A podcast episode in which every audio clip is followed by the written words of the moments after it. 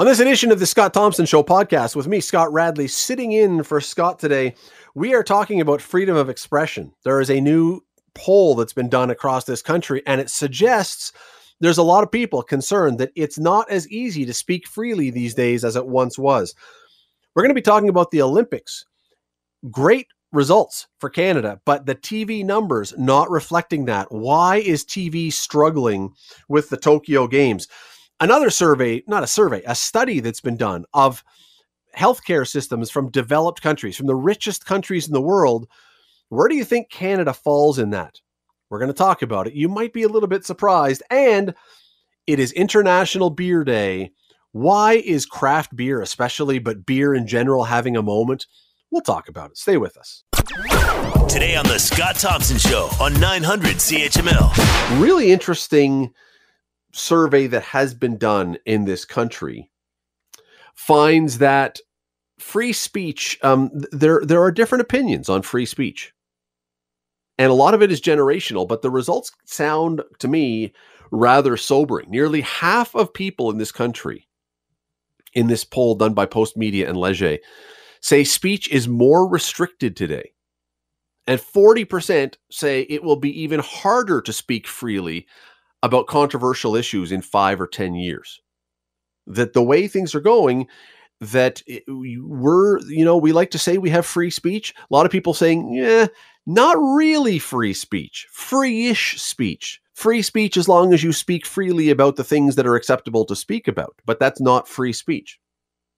I want to bring in Alyssa Freeman. She is a regular on here, usually with Scott Thompson, but she is a PR and pop culture expert. And uh, Alyssa, we tried to keep it easy by just changing the last name of the guest you can, or the host. You can still call me Scott, and it all works. So thanks for doing this today. well, you, you know what? That does help. It helps, especially when you know you're talking about generational. It helps, you know, it helps me remember. But anyways, glad to be here, Scott. Is this when you see a survey that says that half of Canadians basically say some of our free speech freedoms, our, our, our, freedom of expression freedoms are going away. It's not as easy to speak freely about stuff now. Does that surprise you, or is that really what you would have expected? Well, I think it is, you know, given what's going on, I think it is what I would have expected. You know, there's been a lot more talk about uh, restricting uh, speech, especially on social channels. But really, Scott, I think that you brought up the most important point of this survey is the generational lines. So if you take someone like me, who let's just put me in a very broad category, who was 35 and older, versus somebody who was 35 and younger, I think that we are now feel very measured in our speech, um, you know, for better or for worse. You know, maybe there were just some phrases and things that we were saying that were fine, but really, you know, they were no longer fine. Uh, they're no longer fine, and there's a good reason why they're not fine. So I think that you know when people of an older generation have to change, I mean, they kind of maybe reckon back to the you know the good old days. where It didn't matter what came out of your mouth, but now people are more sensitive to that. And while people often say, well, it was a different time, this is just the way it was, just because it was a different time doesn't mean that it was right what you were saying. So I'm not surprised at all that people who, that older Canadians are looking at the way that we have to talk and we have to think twice about what we say to feel as if that free speech is being somewhat muzzled. And generation, I want to get to d- deeper into the generational thing in just a moment. But the, yeah, I, look, I think you're bang on um, and I think this discussion to, to say that we can no longer use certain words, derogatory phrases, those kind of things, uh, uh, that's that's a positive thing. I don't think there's a negative thing to saying certain words that were, you know, that we know now you would never say. Uh, you know, uh, cracking down and saying that's that if that's freedom of expression, your choice, but you will suffer the consequences, I suppose. But it does seem when you talk about social media, it has very much become a blood sport, though that that that where I think a lot of people in this poll are looking is there's not room for a lot of reasonable or rational discourse or calm discussion on controversial issues. It's just shouting and doing it in short snippets that allow no room for context. Well, there's a couple of issues here that you raise. First of all, it's the shouting. Sometimes the shouting happens by a very vocal minority um, that are just bandwagon jumping on issues and decide that this is their issue of the week, so they do a lot of shouting. Um, sometimes it's done by political figures. As you know, I mean, listen, for the news for four years, we never had to come up with topics because Donald Trump did it for us. All you had to do was read his tweets every day. And I think what Canadians are thinking is, you know, I can make up my own mind as to what I believe and what I don't believe. And I don't need a, a higher authority to censor my my thoughts. I don't need a higher authority to censor what I could be reading. I can make up my own mind. And so, based on that, I mean, you know, uh, there is a lot of this regulation coming in now because of the proliferation of hate speech. And the, the survey does go into that. And people, uh, you know, I think that, you know, people understand that, you know, that that's an issue. But I think when it comes to the kind of content, it depends where you fall, maybe on the political um, spectrum. It depends, you know, how you were brought up and, and what you think and what you believe. But I think that there are many people who feel that their rights and freedoms are being put upon by having higher authorities or just authorities decide that they're going to decide what you see and what you read. Well, and again, uh, you know what? You, you raised two really interesting points there because there's two different things here. One is the official government position that would say, you know, we're going to govern hate speech. Of course, defining what would qualify as hate speech becomes a challenge all by itself. Nonetheless, you've got the the rules. The the other side though is when you don't necessarily know what the rules are until you've posted something and suddenly the mob has decided you've broken the rules that weren't really written down and you're the one now in the line of fire. That I think is what terrifies a lot of people. Well, there is no criteria yeah, there is no criteria for this, is there, Scott? I mean, this is sort of like what turns people the wrong way, and if it seems to turn people the wrong way, then, then it's categorized, and it's either dismissed, it's it's removed, or it's allowed to allowed to stay. So, you know, who is making those decisions? Number one. Number two, what's the criteria that they're using to make those decisions? So one group may say, well, this is not hate, hate speech. This is what we think the truth is. And the other group may say, this is absolutely hate speech and we feel put upon. And the, where this really starts to filter down is especially on, in our academic uh, institutions, especially on university campuses, where there are professors who are to talk about certain world events because you know, you know people people get upset about them. Well, I mean, you know, if you don't have context to the the, the reason that we are in the world or we, we are uh, global conflict is in the way it is today, you know, you need historical context. And so what we see on university campuses is, is really a tamping down of, of free speech. And this started about, I would say, about five years ago when there were certain speakers, conservative speakers, that were coming up from the states, and they were told to stay home. So you may not agree with that opinion, but I think that uh, if it's not about spewing hate, then it's important to see both sides. And that I think goes to what you started with, which, which is the generation gap. And this this poll certainly shows that. This poll certainly shows there is a generation gap in what people perceive as free speech or whether free speech is being chipped away at. And, and you're right. I mean, university campus is, is a great example um, of you know it, it seems very, I think, normal now that you would say if someone is coming to university with whom you disagree it's it's entirely normal and acceptable to say we demand that that person not have the right to speak here. 15 20 25 years ago that would have been unfathomable. We would have been saying no university campuses are where you come to offer opinions that are out of outside the norm or different from yours to hear a different worldview Right, and and I think that when you start having uh, professors that are being censored, or professors that have other professors that don't, you know, want to hear what they have to say, and that is happening right here, right now. I mean, you know, I've heard of examples of it myself, and I just look at it, and I am obviously in that other older generational part of this, and I just shake my head and thinking, I mean, okay, so you don't agree? Well, are you teaching the course? You think this person should be censored? And, and you know, it, it comes down to, and I hate to make it sound like this, you know, everybody is afraid of hurting other people's feelings right now. And I'm not saying that we should we shouldn't um, be mindful of other people's feelings, but I think you know a lot of speech is being tamped down because you know the person you know I like turtles. Well, how dare you say you don't like turtles? I'm sure I'm shook to the core you didn't like turtles. And why did you want to talk about turtles? Why did you put in snakes? So, I mean, that's a little bit flip, but I, that is kind of what's going on. And know, only a little bit. Only, only, a little, bit. bit. Well, I think a lot of it. I think the left is having a little bit of a field day. Not that I'm such a, so so far to the right, but I think the left is having a little bit of a field day with this. And but I think that a lot of people are looking at it and going, "This is crazy." I mean, really, this is crazy. You've just got to you know, let's just exercise common sense here. And I think in a lot of places, common sense is really out the window. Now, I, don't want to be, uh, you know, you and I are probably, well, both in the over 35 category. Let's put it that way, as you delicately stated it. Um, once upon a time when we were growing up, I will be betting money that you either heard or even used the phrase as a child sticks and stones will break my bones, but names will never hurt me. Now, we talked about this the other day on the show. There are some names that do hurt. That's, you know, and we, we understand that. We're not saying there's no such thing as mental health or emotional health, but it, it does seem as though if you're looking at this survey, those in the under 35 category would say that phrase is not just a little wrong that's entirely wrong. All words that I disagree with will hurt me. Therefore, we must stop all those kinds of words. Well, I think that anytime you get too extreme, that there's backlash. And, you know, this is all having a moment right now. And I would hope I would really hope that it doesn't get to that extreme where we have to sit there and you know ask somebody how they are. Or should I do that? Should I ask how they are, or how, should I not?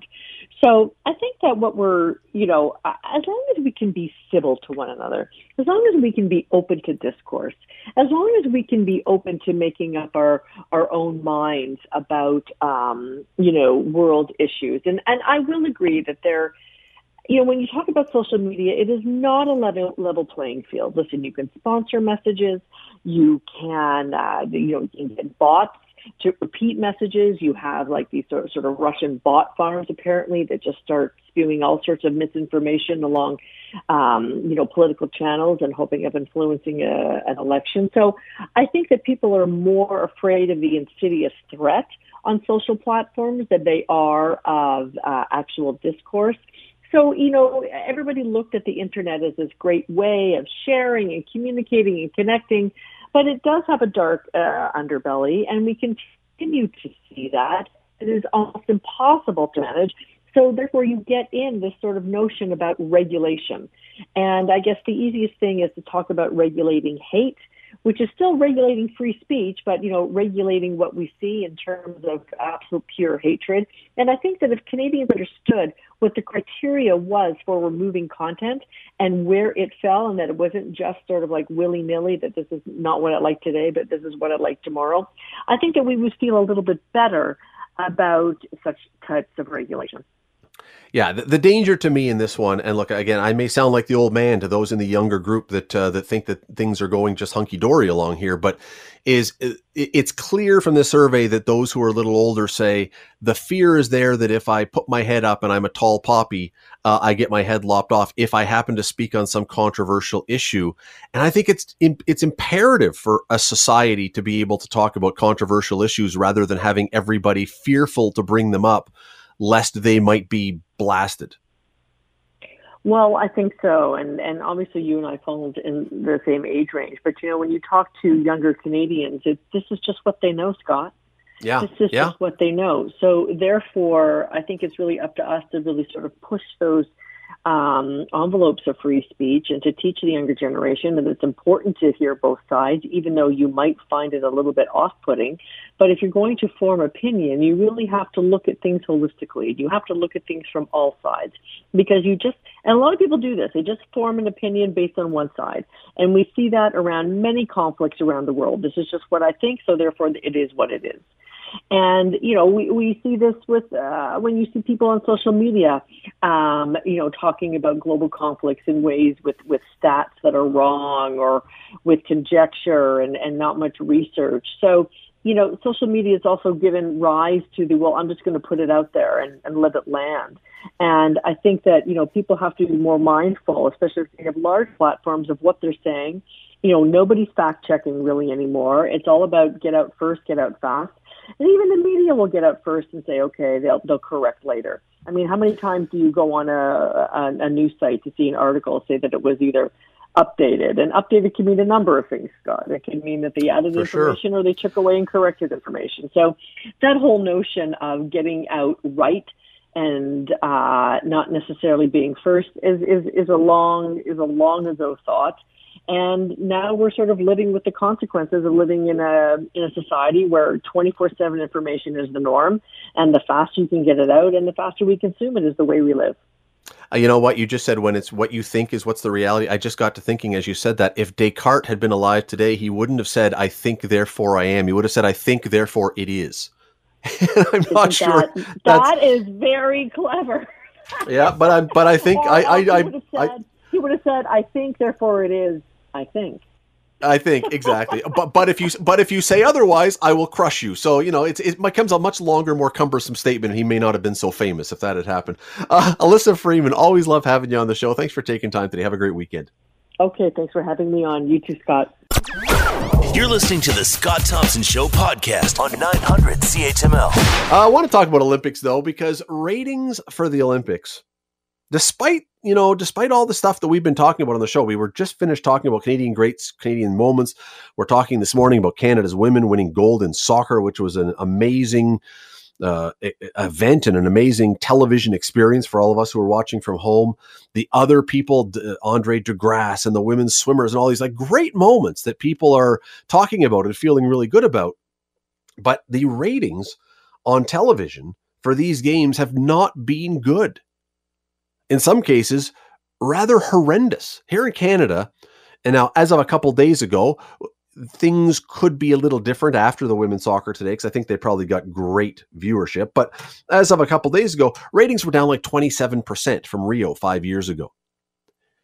But that number, those numbers are glorious compared to what we're hearing south of the border, where there was a report, I think in the Washington Post or LA Times or something just the other day, said that ratings were down 45% from Rio, 51% in primetime. Half the audience has vanished. A quarter of the Canadian audience, half the American audience is gone. This this doesn't sound good. The question is is this some sort of permanent thing or is this a blip on the radar? I want to bring in Robert Thompson, who um, the the analyst on pop culture on television, the director and founder of the Bleier Center for Television and Popular Culture at Syracuse University. A guy we love having on the show here. Robert, thanks for doing this today. Thank you for having me. When you hear numbers, especially in the States, that 51% or something like that of the primetime audience has vanished from one Olympics to the next, that sounds like the sky is falling a little bit for NBC, is it? Well, uh, this has certainly not been uh, what they wanted the Olympics to be back when they uh, first started planning uh, uh, them, when they thought they were going to be in 2020. Uh, but we should look at a number of numbers. Yeah, it is down a lot from the last uh, uh, Olympics, and depending on the night in prime time you look, it can it can rise up to 60% down. But for one thing, everything is going down. Every single month, more people subscribe to more services, which means they have more choices.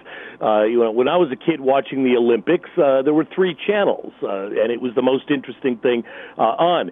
Even Super Bowl, which which seemed immune from uh, declining ratings in the age of streaming, even it seems to have peaked a few years ago and is going down. So, in some ways, I think this just may be a fact of life as people have uh, more choices. The other thing is we're tending to look at the Olympics ratings in terms of the primetime TV ratings, which are still very important, a big chunk of uh, uh, ad income uh, and all the rest of it. But NBC Universal is putting these Olympics everywhere. They just came out with a statistic that says uh, uh, over all the various platforms, uh, the Olympics have generated more than a hundred billion minutes of viewing. Now, that number is hard for me even to grasp, but it's not like people aren't watching this. And finally, even though the ratings are way down, every single night they're beating all the competition by uh, by a lot. Yeah.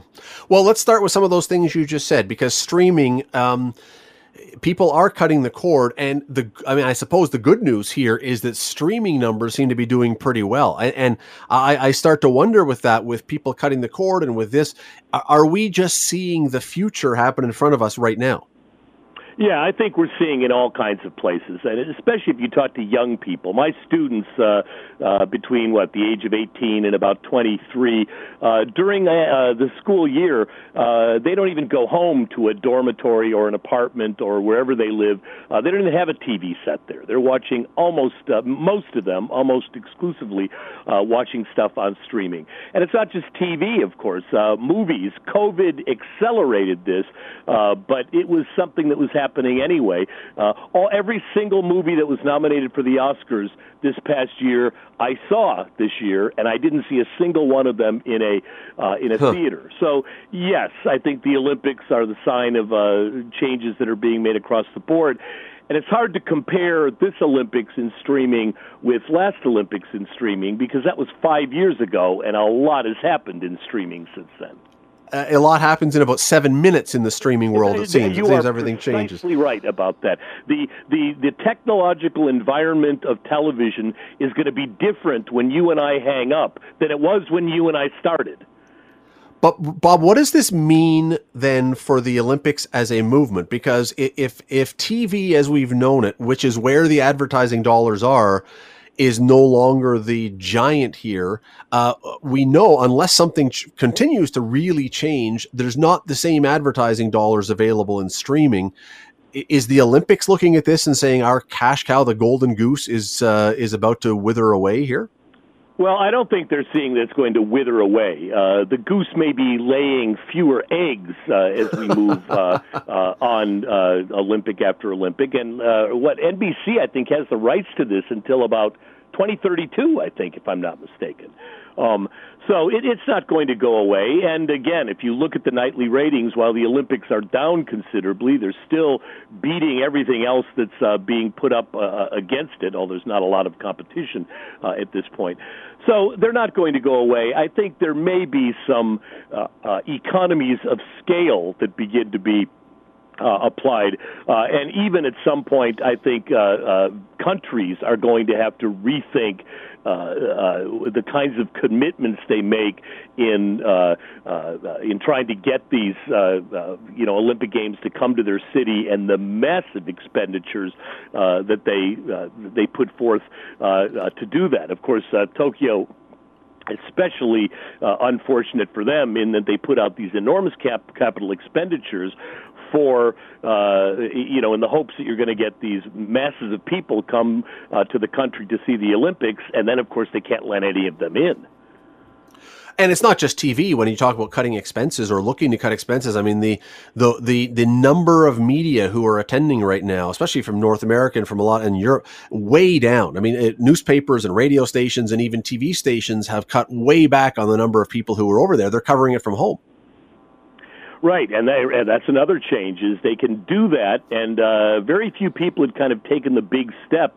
But once again, COVID accelerated something that was already uh, going to happen. Uh, all of these people, you know, guests that used to be in the studio of uh, uh, uh, TV news sh- shows and everything, uh, we got used to seeing the lower picture quality of Zoom, and I don't think that's going to go away. And you're right, technology now allows us to cover uh, uh, this uh, stuff remotely, and we're still in the process of all this change, which means television, the movies, the Olympics, pretty much everything is uh, in a state of flux and is certainly not settled. I think the bottom line, though, is that people are going to continue to watch sports.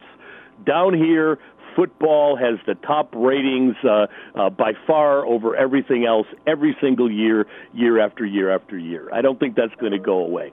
Uh, I think people are going to still continue to watch the Olympics. It's just that it's going to be a lot different than it was. Uh, I remember the first Olympics I really paid attention to was 1972 in Munich. Um, and there, the only place you could see the Olympics was if you watched it on ABC television. Nobody else had it, so everybody was watching the same thing at the same time, and there was a finite amount of programming. You could actually watch most Olympic programming and maybe even keep a job while doing it. Uh, now, of course, that's impossible. There, you couldn't watch all of what NBC is putting out there, um, even close, in the course of a 24-hour day. Well, and and like you mentioned Munich. I mean, in the worst possible way, those were games that had a level of drama that we've almost never seen before. Again, for the for the worst possible reasons, with the yeah, terrorist oh, attack yeah. and the and, and it, I mean, I don't know if Munich for that reason, Robert. I don't know if that was the thing that really launched the Olympics into must see TV. Not expecting that that was going to happen again, but like every everybody was glued to that for sports, but also for the news that was developing.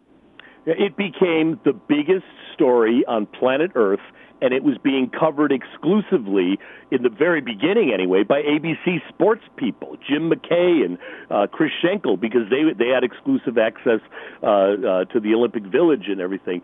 Um, I think 72 was a big year, and that probably had something to do with it. The Olympics were already becoming pretty big business, though. Uh, uh, the 1964 Tokyo Olympics were, in fact, covered on television uh, in the United States, anyway. Um, and by 1968, that was becoming kind of the norm. But I think 72, 76, the 1970s, uh, ABC really goosed up uh, the amount of attention and time, uh, and we had a lot of good stories during that uh, period, both Summer Olympics and uh, Winter Olympics. Uh, not not just the horrible news story we were talking about, but uh, by the time we get to 1980, the miracle on ice in the Winter Olympics, uh, yes. that kind of thing. So I think that 70s decade really did. What the first Olympics in the U.S. was, I think 1904 in St. Louis, and it was just kind of attached to the World's Fair. Yeah, and, and, the timing. I mean, from as you say, seventy-two into seventy-six in Montreal. Eighty, we had the boycott in Montreal in uh, in Moscow, but you had the oh, right, the right, uh, miracle right. on ice. But then eighty-four, you've got L.A., which was probably the biggest splash, biggest step forward as far as the Olympics. I mean, that with the Peter Ueberroth games, that was that made it enormous. That made it that it was all encompassing and then I think you're right. Those were really the kind of the, years in which this got bigger and bigger and bigger, almost to the point of unmanageability. The numbers now that get paid uh, for Olympic rights, the uh, amount of uh, advertising that has to be generated to justify that. But you know, a network does get more than just uh, advertising income. For example, NBC, uh, which has just launched Peacock not that long ago, uh, certainly expects uh, uh, the, the Olympics to be a major way to get people to add Peacock to their already growing number of uh, Netflix and Hulu and mm. Prime and all the rest of it. So that was an extra uh, thing that the Olympics brought. Uh, and it's a great time to uh, uh, promote all your new shows for the fall season. Back in 76, ABC was floundering in third place. It completely packed the Olympics with uh, promos for its uh, new fall shows, and before they knew it, they were in first place in prime time after the Olympics.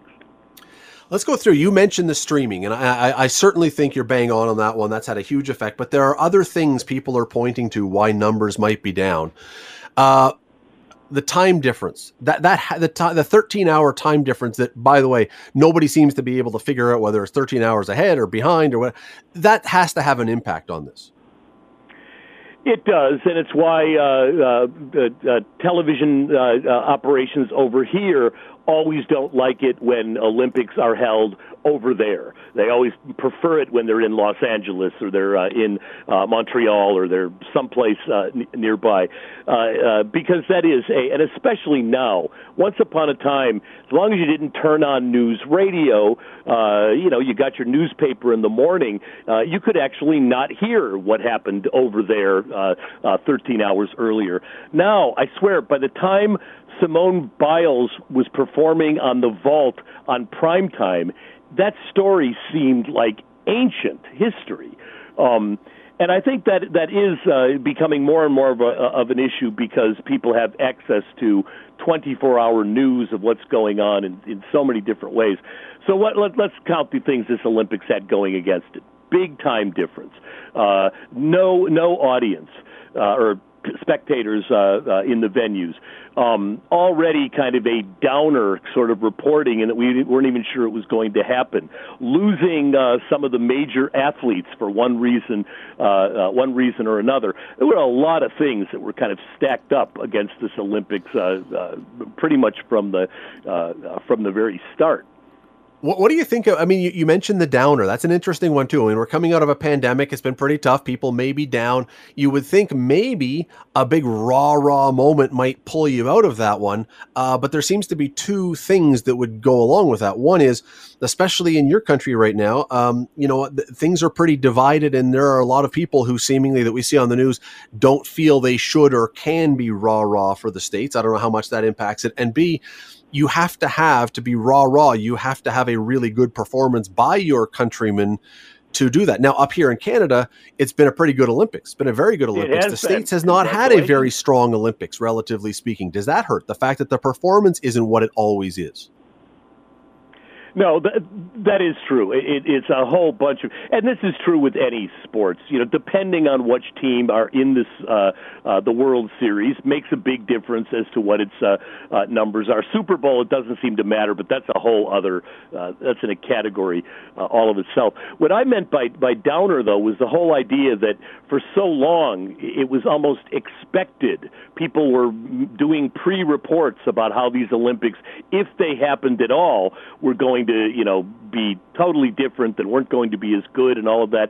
And you know, as it turns out, uh, I, I'm watching, for example, when I watch swimming events, I can watch a half hour of swimming and totally forget that there aren't a lot of people uh, uh, uh, in the bleachers. It's you know basically the Olympics is a television show, and while there are certainly some uh, events that really do miss the audience, uh, an awful lot of uh, uh, an awful lot of Olympic events that we've seen on TV before are not packed to the brim with people. There are not a lot of spectators.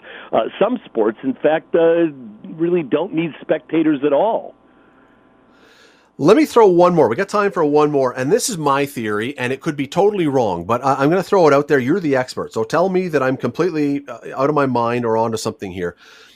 Live sports have always been pretty much um, the magical elixir because people don't want to record it. As you say, you want to watch the sports live. It's got the drama. You don't want to know the outcome. So that's why advertisers have always gone to this.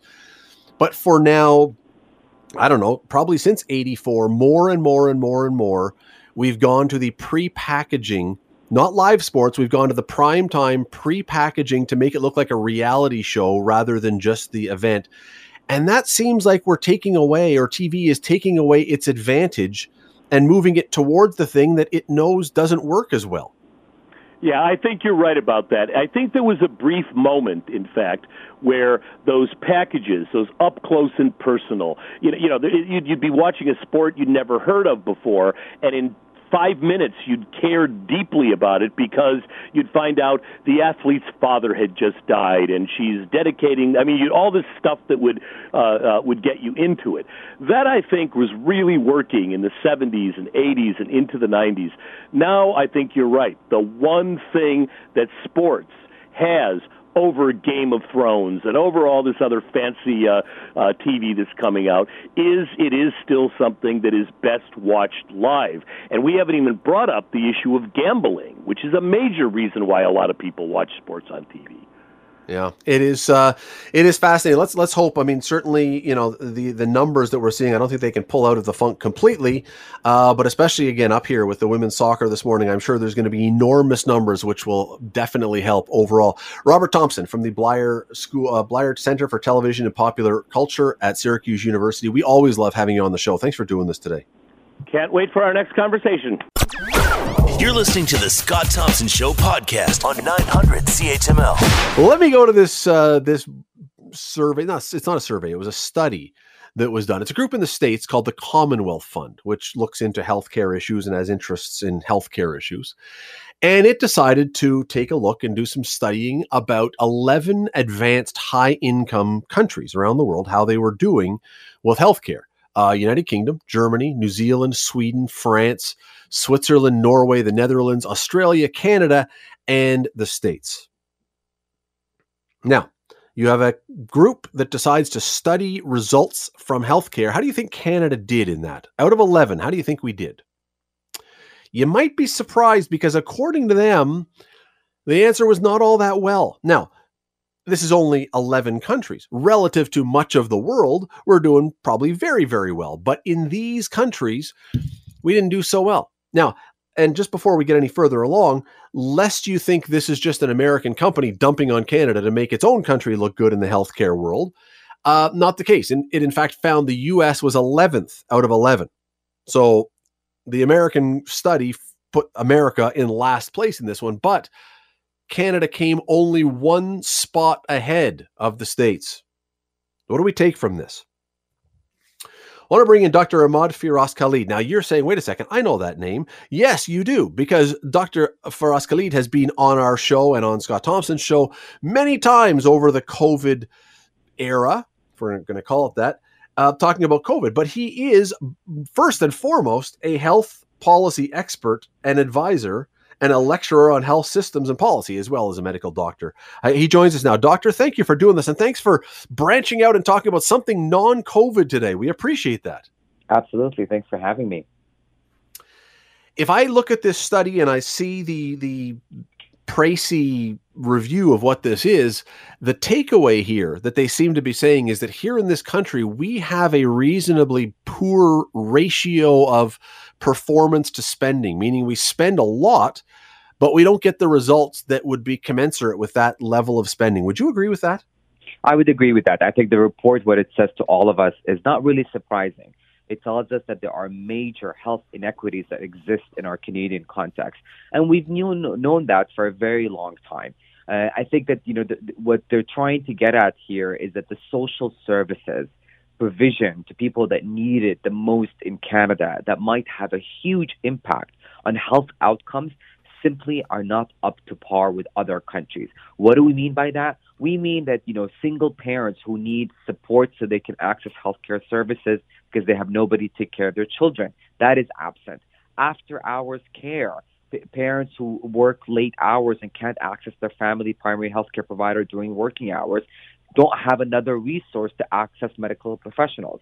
We also know that telehealth and telemedicine is severely lagging in our country, and we need massive investments to ensure people who live in remote areas or rural areas have access to healthcare. So the findings in this report are not that surprising. Uh, they are just magnifying some of the issues that the system has been dealing with for a very long time. And just to add one more last thing on this, when we compare ourselves to the U.S., the report did make a very important finding, which is that you know, although we are right uh, ahead of the U.S. by one spot, we're actually the difference between us and the U.S. is still huge.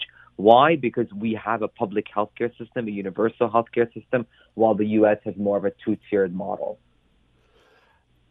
we'll get to that one in a second about the comparison, but just the general sense of this, though, Doctor uh, Khalid. Doctor Khalid, thank you. I, you know what? I it was the we've had you on how many times, and I've never got the name. Today was know, the first. Anyway, all good. It's all good. Um, this this study seems to though fly very much in the face of the Canadian pride about our system. Mm-hmm. We talk about this as if we have the greatest system in the world. I think a lot of people would be shocked to have someone who is outside looking at this independently say, well, n- no, you really don't.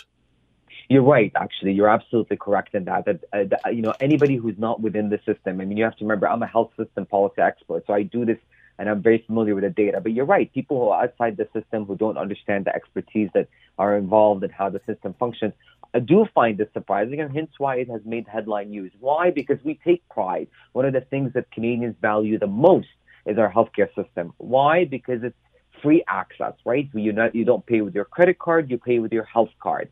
That's a famous saying by a former prime minister of ours. And so the point there is that although we're not, you know, being slapped with a gigantic bill when we go to a hospital, we need services.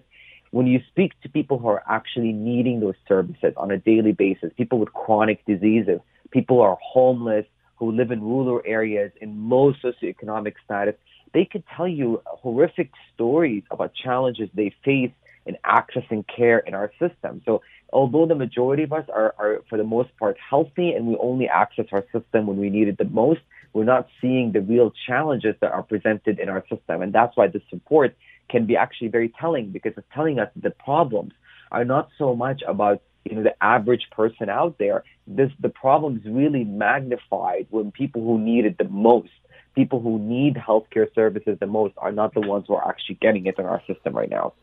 Yeah, and it seems as though, and my experience certainly has been, and I hear this from a lot of people when we talk healthcare. If you have an emergency, if you show up at hospital with a heart attack or having a stroke or been in a car accident, you're going to get in very quickly. They're going to look after you. It's when you're the one, as you say, who needs a knee replacement or needs to have, you know, some other thing that's not urgent, but you want to get done. That's where you're going to find the waits. Yes, emergency wait times are one of the biggest health policy issues we face in Canada right now. People are waiting exceptionally long time in hospitals, ERs to access care. Uh, people who need chronic disease management is a big issue. You know, the wait times to get specialist care in Canada, especially after COVID, where we had a, a stop on follow up appointments, is, is very, very long. I mean, this is talk to people out there, talk to patients. They will share with you those stories. Uh, you know, do we do well in terms of affordability? Sure. You know, people don't have to pay for their healthcare services. That's a huge blessing, and we should be very proud of that. And we should preserve and protect the system for what it does, which is that it prevents you from going into a huge financial burden that people in the U.S., for example, are suffering from. They go to a doctor's appointment, they are slapped with thousands and thousands of dollar bills. That's not the case here. However, we still have a lot of issues to face in terms of inequities. There are people who really need care in our country that simply are not getting it. And we need to reform our system in a way that thinks creatively from taking lessons from other countries like Norway, who is ranked number one in this report, on what we can do better. The idea, though, that we have, let's dive into a really, this is a sure. philosophical question, maybe. The fact that we have these long waits in emergency rooms Mm-hmm. Is that because we don't have a good system or because we don't pay upfront with a credit card, as you say, more people go to the emergency room than might not otherwise because they know they're not going to have to pay, which then creates lineups because now you have to triage everybody who might not otherwise have been there? It's not actually attached to payment because when we look at other countries who've ranked very high, uh, they also have a similar model in the sense that people don't pay with their credit card. However, what they've done better was that they've structured their system in a way that gets at inequities. And so when we talk about health systems, we're talking, think of it as a house. Every uh, part of that house or the pillars of that house is part of the building block of a system.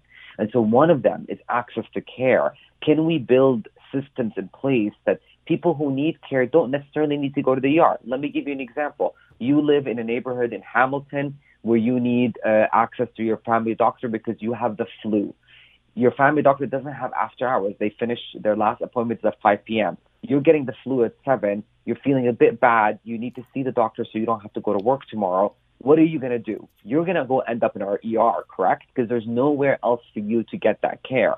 This is why the system is delayed because we haven't built community based supports. We haven't built after hours. We haven't strengthened our telehealth. So when we talk about where can we spend this massive money that we get on our healthcare, we need to think carefully and strategically about where we need to be investing our resources so our system really gets at the people who need the care the most. But as this study points out, and there was another study that was, I think, about a year ago from the Fraser Institute, which came to basically the same conclusion, looked at slightly different things, but similar conclusions it's not a shortage of spending that we have. We spend, I think, exactly. the second most after Switzerland on healthcare. So why are we spending so much? But where's that money going that we're then not getting the results? In the policy world, we call this policy legacies. And what that means is that because we've been spending money at the same place for so long without thinking about how we can better spend that money, we got stuck in this legacy or path dependency work. So, you know, right now, this report and the Fraser report, as you rightly pointed out, has said that we spend a lot of money. The issue here is not money. The issue here is that where is that money being spent? And so we need, as a society and as policymakers who are in charge of that spending of that money, to think critically about how can we reform the system. So instead of spending all our money on hospitals, which is currently where the budget is, maybe we should be actually spending our money on building better community outreach clinics, strengthening our telemedicine and telehealth, building web portals to facilitate patient engagement so patients can feel connected with their providers. They don't need to see the provider in a, in a clinic setting, but they can communicate with the provider through technology. We need to also think about dental care. There's many things that we can be improving. The question becomes is that we need leadership to be able to really examine where that money is being spent. And I would bet money, not that I have a lot of it, but I would bet money that if your suggestion was ever going to be followed by politicians, and if they listened to experts like you, and you said, look, we spend lots, but we need to do more in, as you say, dental and community health and all these things, the move that a politician would make would not be to say, all right, let's take the pot of money that we spend now and redirect it. The answer would be, let's keep the pot and add way more to it and spend all of it on these new things which i don't know that that really solves the problem because now we just have more money flowing in and still being caught up in bureaucracies and bad decisions and not knowing where to put it. Yeah i mean this is you're speaking about the intersection of politics and science and this is why more and more of us scientists experts health policy experts are actually getting into politics because we realize now that there is a void and there is a gap that we need to fill, that the two skill sets need to be merged together because you're absolutely right. There are political decisions being made on health. We saw that with COVID. We saw it with our overall health system. And I think that's why there's been a call for scientists to get more involved in politics so we can help inform those decisions that have impact on the outcomes of people's health status. Do you think that a skilled, even a skilled politician could make the case to the public that we're going to close a few hospitals, but we're going to set the money to other things that are going to work better. Do you think that you could convince the public that would work, even if it would? Well, yes, I think you can. And this is what knowledge translation is all about. How do you communicate to the public that what you're trying to do serves their needs? I mean, our, Canadian demographic is exceptionally smart and intelligent there are, you know, we know that. We know when we survey Canadians, they understand the intricacy and the nuances of the system and the need for reforms across the platforms. Why? Because they're accessing it. You know, Canadians are accessing their system in different capacities throughout their lifespan. They have a mother or a grandfather who's accessing the services on a daily basis. They know the challenges are there and the needs for reform. What they what what is missing currently is their engagement in that process. So we're calling on politicians to engage patients, to engage the Canadians in those decisions because they know best how, what what would serve their health needs the most. I don't want to be insulting, but there's one, and not it's not to you at all anyway. But I mean, there's one other thing that I think becomes a real challenge here because of all these things that have been in place for so long. We have a very entrenched bureaucracy in these areas that you would then have to, again, if you're a government leader or someone, have to tell these people who are many of them very highly paid that, you know what, your life is about to change considerably. We want you doing something completely different. That's not an easy thing to do. No, it's not an easy thing to do, but it might be the necessary thing to do. The alarms and the reports that are coming out of our Canadian healthcare system, like I said at the beginning, are not surprising. Those are challenges and gaps that we've identified over and over again. The difference is, is that we need leadership to be able to create the reform needed. And so uh, for that to happen, we need scientists to talk and have conversations with politicians to show them the evidence, to explain to them the impact this has on Canadians. And we need the politicians in the same hand, the policymakers, to involve scientists in that conversation, to help them guide their decision making and involve the patients at the core of this. I mean, at the end of the day, it's patients first, right? We need to think about the patients and what best to serve them. And it's a very tricky, I know you're not a politician, but it's a tricky thing politically because if you were to follow your advice and the other experts' advice, you would essentially be saying, admitting that you've been doing it wrong. Mm-hmm. Which, you know, no politician wants to stand up there when they go to be reelected and say, yeah, we're redistributing all of our money because we've screwed it all up. Not screwed it up, but we've, we've, we haven't been doing it as well as we could. It's almost something, again, trying to play the political game, it's almost something that a party has to do right when they're elected, when they still have time over the next few years to show that something good is happening. Because I couldn't see any party or any government doing this in the latter half of a mandate for the risk that they feel they would get voted out. Absolutely. And I think that's the issue, right? Like, I think a lot of them are concerned. Nobody wants Fear. to touch the healthcare system. They're scared of touching it because they know how much Canadians value it. Yeah, no, I, I, I look, I absolutely agree. And, and I, I, I don't know how we then get the governments to listen to the experts. If the experts are saying with some sort of common voice that this is, you know, look at these studies, you can go around and have your stump speeches and talk about how great our healthcare system is. But if the independent studies are saying it's not that good, why are you still saying this? Let's fix it. Yeah, and I think it's going to take mobilization of communities, whether it's scientific communities or political parties. And, and you bring up a good point there that you know, we see this mostly happen during electoral campaigns or elections where, you know, parties, political parties will make stands or comments about the healthcare system very sensitively, very carefully. They're trying to navigate that conversation. We know the NDP caucus is pushing for pharmacare, among other healthcare issues. And every political party on their own will decide where they want to stand with healthcare. But for the most part, they try to stay away from it because they know how complicated that is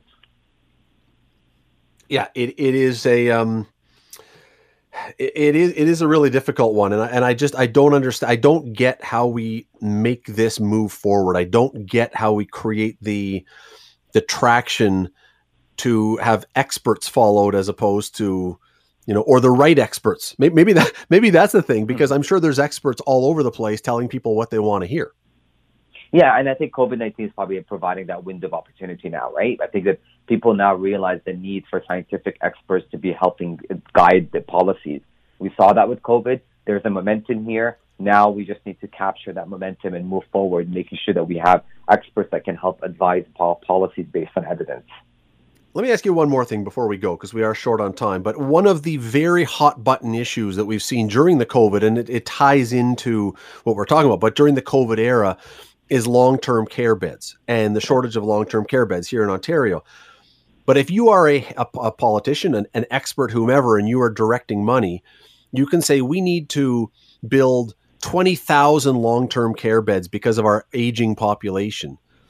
But in 20 years, because of the way the population is, those beds may not be necessary anymore because the the baby boomers and even the Gen X might be starting to go. So do we have to look at something that is sustainable or do you have to run a healthcare system that may change every decade based on who your clientele is? Well, that's it. You, it's called innovation and development. You know, our systems are not static because the needs of our people change. The needs of people today are different than the needs of people 10 years ago. And so you need to build a system that's adaptable, that is resilient to crises. Long-term care home centers are undergoing a massive crisis at the moment, and they require substantial reforms. We saw that in the Auditor General report. We've known about the issues there. That's another example where systems need to adapt to the needs of the communities.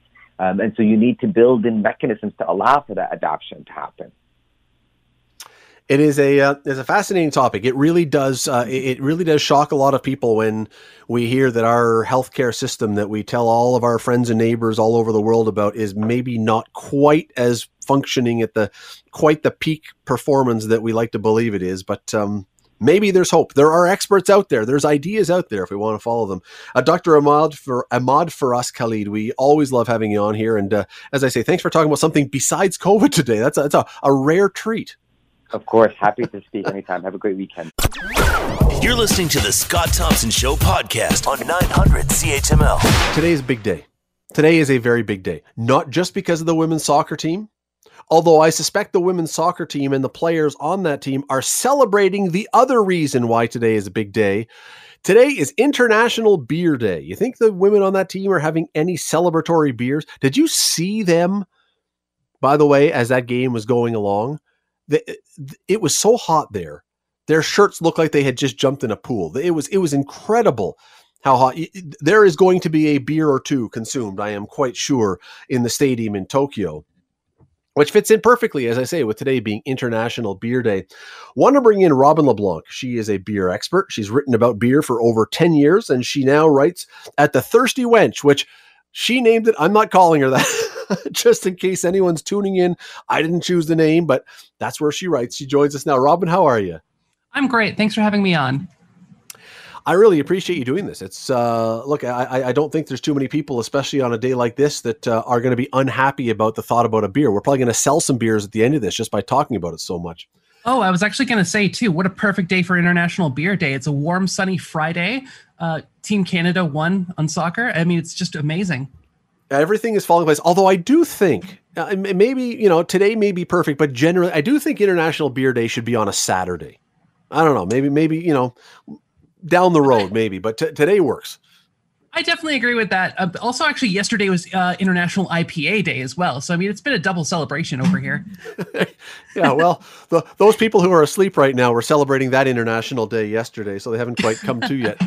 Um, a week or so ago on this show, you weren't here, but a week or so ago, we were talking about whiskey. Uh, this, for those who are tuning in, is not the all booze show on 900 CHML, but at the time, one of the things we mentioned was, and, and with the person who was joining us, whiskey these days is having a bit of a moment. It is it is one of those things like cigars years ago, where suddenly whiskey is is the thing. I'm thinking that it's fair to say probably that craft beer, especially, is also having one of those moments. It is one of those things to drink right now that is a really cool thing to have in your hand. Oh, definitely. And actually, the past 10 years have just been incredible to watch just sort of uh, craft beers boom. If you think, you know, I think, let's say when I started writing about beer, which is around, I want to say 2011 or so, uh, you just only had like a handful of breweries, like maybe a little over 100. Now, Ontario alone is reaching about nearly 400 breweries itself. And all the styles have just been coming out. There's just been different trends.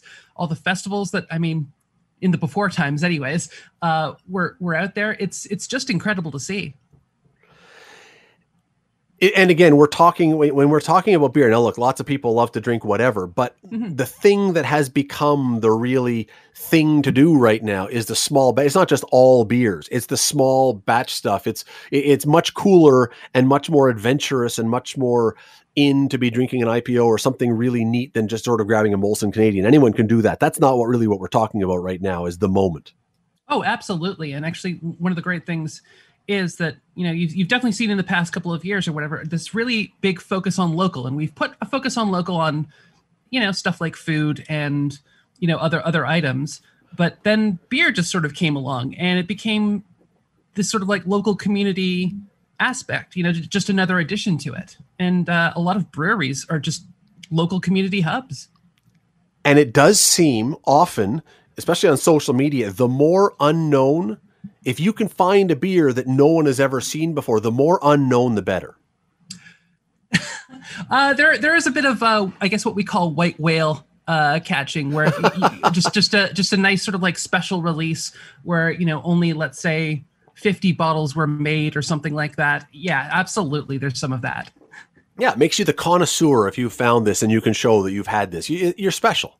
You're cool. Uh, I, I, I mean, you're, you're, you're definitely, you're definitely hip. Why do you think that is right now? What, what, what is it about? Again, I mean, look, if someone wants to drink a Molson or a Labatt's or whatever, that's fine. But the, the idea of these rarer, more unusual ones, why is that the thing right now? I mean, I, I, I feel that um, it's it's less that it's becoming more uh, rare. I would definitely agree with uh, unusual stuff, but it's just more of like finding something different, finding something new.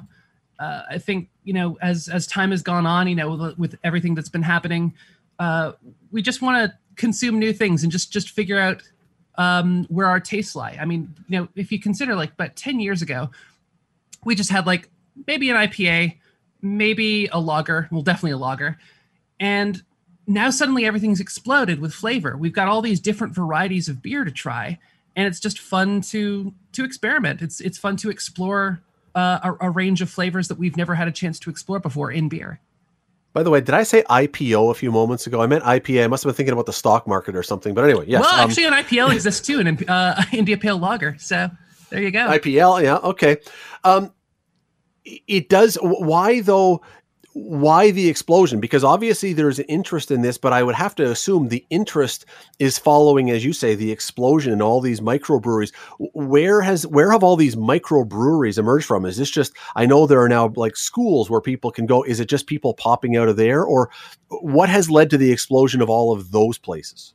Oh, that's that's actually a pretty complicated question to be honest with you, but I think like uh, the short of it goes is that it's just this uh, it, it's now turned beer has now turned into a luxury product and uh, you could wow. there are several there well there are several factors that could go to that i mean like if you want to go into history and all that stuff you know of course you've got like uh, monks brewing special beers uh, from back in the day uh, but also like in america you know the 90s had a big craft beer boom uh, where, where you just you know new stuff other than like an English brown ale or a regular English IPA, which was a bit is a bit more malt forward. So it's it's like I said, it's really goes back to just that exploration of flavors, and it more consumers have been buying that, more consumers have been enjoying that, and a lot of people are realizing, hey, maybe there's there's a business out of this. If you had told someone 25 maybe more than that years ago sitting with a stubby in the backyard on a summer day that beer would become a luxury item they might have laughed at you but i think you're right. Yeah and I, I, think it's i think it's similar to whiskey and wine you know yes these um whiskey and wine are very more considered i guess like high end but there are also like lower end stuff as well that like are still absolutely enjoyable you know so i think beer actually has that same um, aspect to it where there's the affordable, simple, done well stuff, and then there's the overly complicated, uh, pricey luxury stuff. But either way, the quality is going to be good. I can't imagine. I've not done it, obviously, but I can't imagine with all these places starting. It can't be inexpensive to start a microbrewery, though. Oh no, uh, we have a joke around here that um, starting a starting a brewery is an easy way to turn two million into one million. but uh, but uh, but but but that said, I mean, like uh, it all depends on what you bring to the table. I mean, if you bring uh, a really good measure of you know skill as a brewer, uh, good marketing team, and, and like you just ha- have this team that essentially works together and works together really well, and it also, of course, helps if the beer is good. Then you're, you're going to be good. You're, you're going to succeed.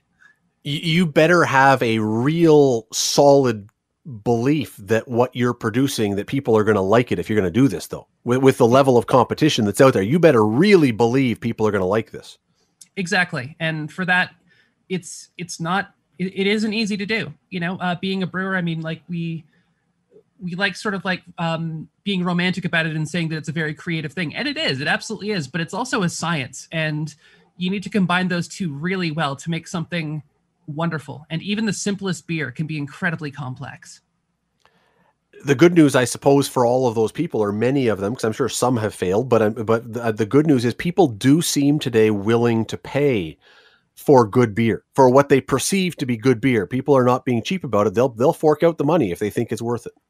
Absolutely. Um, I, I, guess another sort of um, analogy you could probably go with is like a pair of jeans. I mean, yeah, there's there you can buy a cheap pair of jeans for like 10 bucks and it'll be good it'll it'll last you for when you need it but if you spring for maybe the you know the 30 40 50 pair of je- dollar uh pair of jeans that'll bring a lot more quality to the table and it's it's noticeable too. And the same definitely goes for beer and you mentioned marketing. Look, if, if I were ever to start a microbrewery or a beer company, the first order of business would be to hire the greatest marketing person, create a name that is outrageous, if not just memorable, and then a can that is completely eye catching because so often, again, social media especially, that seems to be the key for a lot of people. I don't even know if the beer is going to taste good, but if it has a cool name and a cool can, I'm willing to buy it and try it.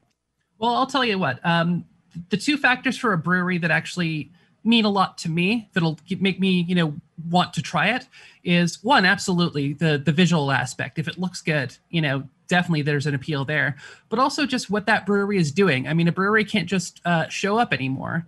And a lot of breweries are actually working with the local community working with local charities and you know being very community focused and making their tap room almost like a community hub for that you know town or area and and I think that just um, with this sort of like mind that we're all in this together, I think that's something that's very appealing to me as a consumer. A friend of mine posted something on Facebook yesterday. It was a photo of just their hand holding a can of beer, and it was a mango and passion fruit milkshake IPA. Oh, and then yeah. I started looking around, and there's cabin fever blueberry apricot sour. Uh, there's monster tears strawberry milkshake IPA. There's coconut and key lime IPA. One called Belma Citra Mosaic Hull Melon I, uh, uh, uh DPA with an umlaut over the U in Hull. So I guess it'd be Hull, although I don't know what yeah. that is. But th- these are not the beers that your dad drank in the backyard once upon a time. And it's clear that these are designed to just catch your eye and sound really wild. So I've got to try this. Really, a mango beer, got to try it. Oh, mango beers are great. I mean, like, even if they have um, actual mango in it or just the great thing too is that we've learned a lot about hops and hops actually imparts a lot of you know flavors. So like for instance um, galaxy hops uh, it imparts a lot of tropical flavors so you'll get a lot of mango in there you know? So it's really cool just to sort of like experiment with these flavors and actually try something new. Do you think that you have to be a a, a sensitive or a um, a trained palate though for all this? Because the, the again the person I, I, sent a note back to the person after the, the friend after seeing this picture. I said does it taste like uh, uh, whatever it was, a mango and passion fruit milkshake? And she said, well, not really, but it's good. Yeah. I mean, that's, and that's the thing, right? I mean, you don't necessarily have to have uh, an advanced palate to enjoy uh, some of these beers. I mean, a lot of the times, I mean, you like what you like, and whatever you taste, whatever flavors you get are the flavors you're getting, you know, and if you enjoy it, in all honesty, that's what matters. And it has to be working, right? I mean, people it are buying them, working. so it has the, the, it yeah. has to be working. Yeah, absolutely. people say we often hear people now say they like the higher quality ingredients. I'm not I'm not throwing doubt on all the people. I'm sure there are many people who really can, but do you think everybody can tell the difference between high quality and low quality ingredients in a beer? Well, it, with that, I mean, also to pull on another analogy, uh, it's like going from waxy Halloween milk chocolate to 75% cacao chocolate. It's one of those things that, yes, I do believe you can actually tell the difference. Um, if, if you could maybe have, like, let's say a, um, a regular Molson, you know, it's good, it's fine, you know, it, it, it works. But then if you have something like, say, uh, a Pilsner Urquell, you know, where, where it's like a this really nice sort of like Czech lager, it's absolutely beautiful to style. You're going to notice a big difference there. So, so you believe that in a blind taste test, if you were to put out a, a, collection of really good and really not so expensive beers, most people could figure out just by tasting it which one is which.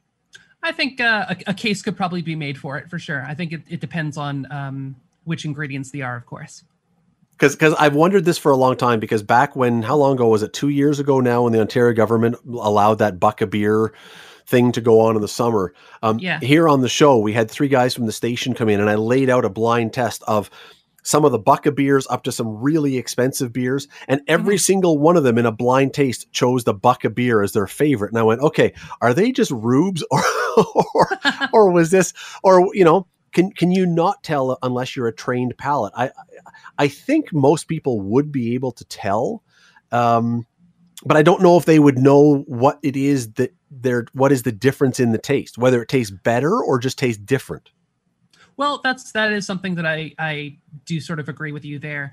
It's I think they would be able to tell, but maybe they won't have the language to actually be able to say what the difference is for them. Mm.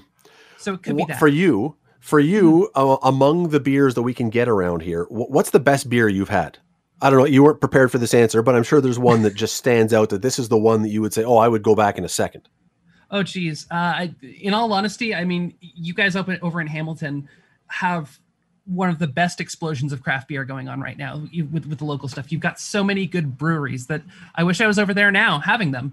So I mean, like you've got, for instance, uh, Merit Brewing, which I mean, amazing uh, food there as well. But they've got the oh I really like their Time and Space IPA with Galaxy. Like I said, that imparts a lot of tropical notes along with a bit of citrus. You've uh, they also actually been experimenting with wine here, so they got something called Wild Years. It's a Brett saison uh, with muscat and, ne- and, nectarines, which just it's hmm. that's something for the wine lovers that I think you'll all really really like. Uh, for so, oh, sorry, go on. No, go ahead, please. Go ahead. Oh, uh, for something a bit more simple as well. I mean, like uh, I think Grain and Grit beer has Little Thrills German Pils, which is just it's just a nice little pilsner. It's it's you know bright aromas of sourdough, fresh cut grass, granola, honey, uh, little you know little bit of Cheerio note in there along with some lemon zest. It's just beautiful a few moments ago we, we, mentioned you know once upon a time that cigars had its moment. Now craft beer really really hot right now. Yeah. Is this a moment? Do, like do you think this is sustainable long term or is this one of those things that in time people will say you know what? We don't need 100 microbreweries pumping or maybe more by that time pumping these out. We can pick and choose our favorites. Do you think this is going to last? That's a big question as well. I, I think we're going to reach a point where i mean we are already near uh, 400 breweries in Ontario alone. And I wow. think that uh, at the rate of growth that it's going, I don't think that could be necessarily sustainable. I think there's going to be, uh, as the saying goes, I think the cream will rise in some cases, and and some of the lesser uh, less lesser players will probably have to close down. I think unfortunately that's just the reality of how things are going. But we're still getting some really really solid new breweries that have been opening up. It is uh, it is a favorite topic of an awful lot of people. Let me. Uh, I mean, there's no question about that. It, it, talking about beer right now, I'm sure there's a lot of people saying, "Well, when when's the workday over? I got to get out. It's International Beer Day. We should have a, a letter from the doctor to let us out early to get going today." Uh, Robin LeBlanc, a beer expert, beer writer. Uh, you can write her read her stuff. It's great stuff that she writes about beer. If you're really interested in this stuff, at the Thirsty Wench, which is her website. Uh, Robin, fantastic stuff. Really appreciate your time today. Thank you very much. The Scott Thompson Show, weekdays from noon to 3 on 900 CHML. Oh, This is the Scott Thompson Podcast, available on Apple Podcast and Google Podcast or wherever you get yours. And don't forget to subscribe, rate, and review so you don't miss a thing. I'm Scott Thompson, and thanks for listening.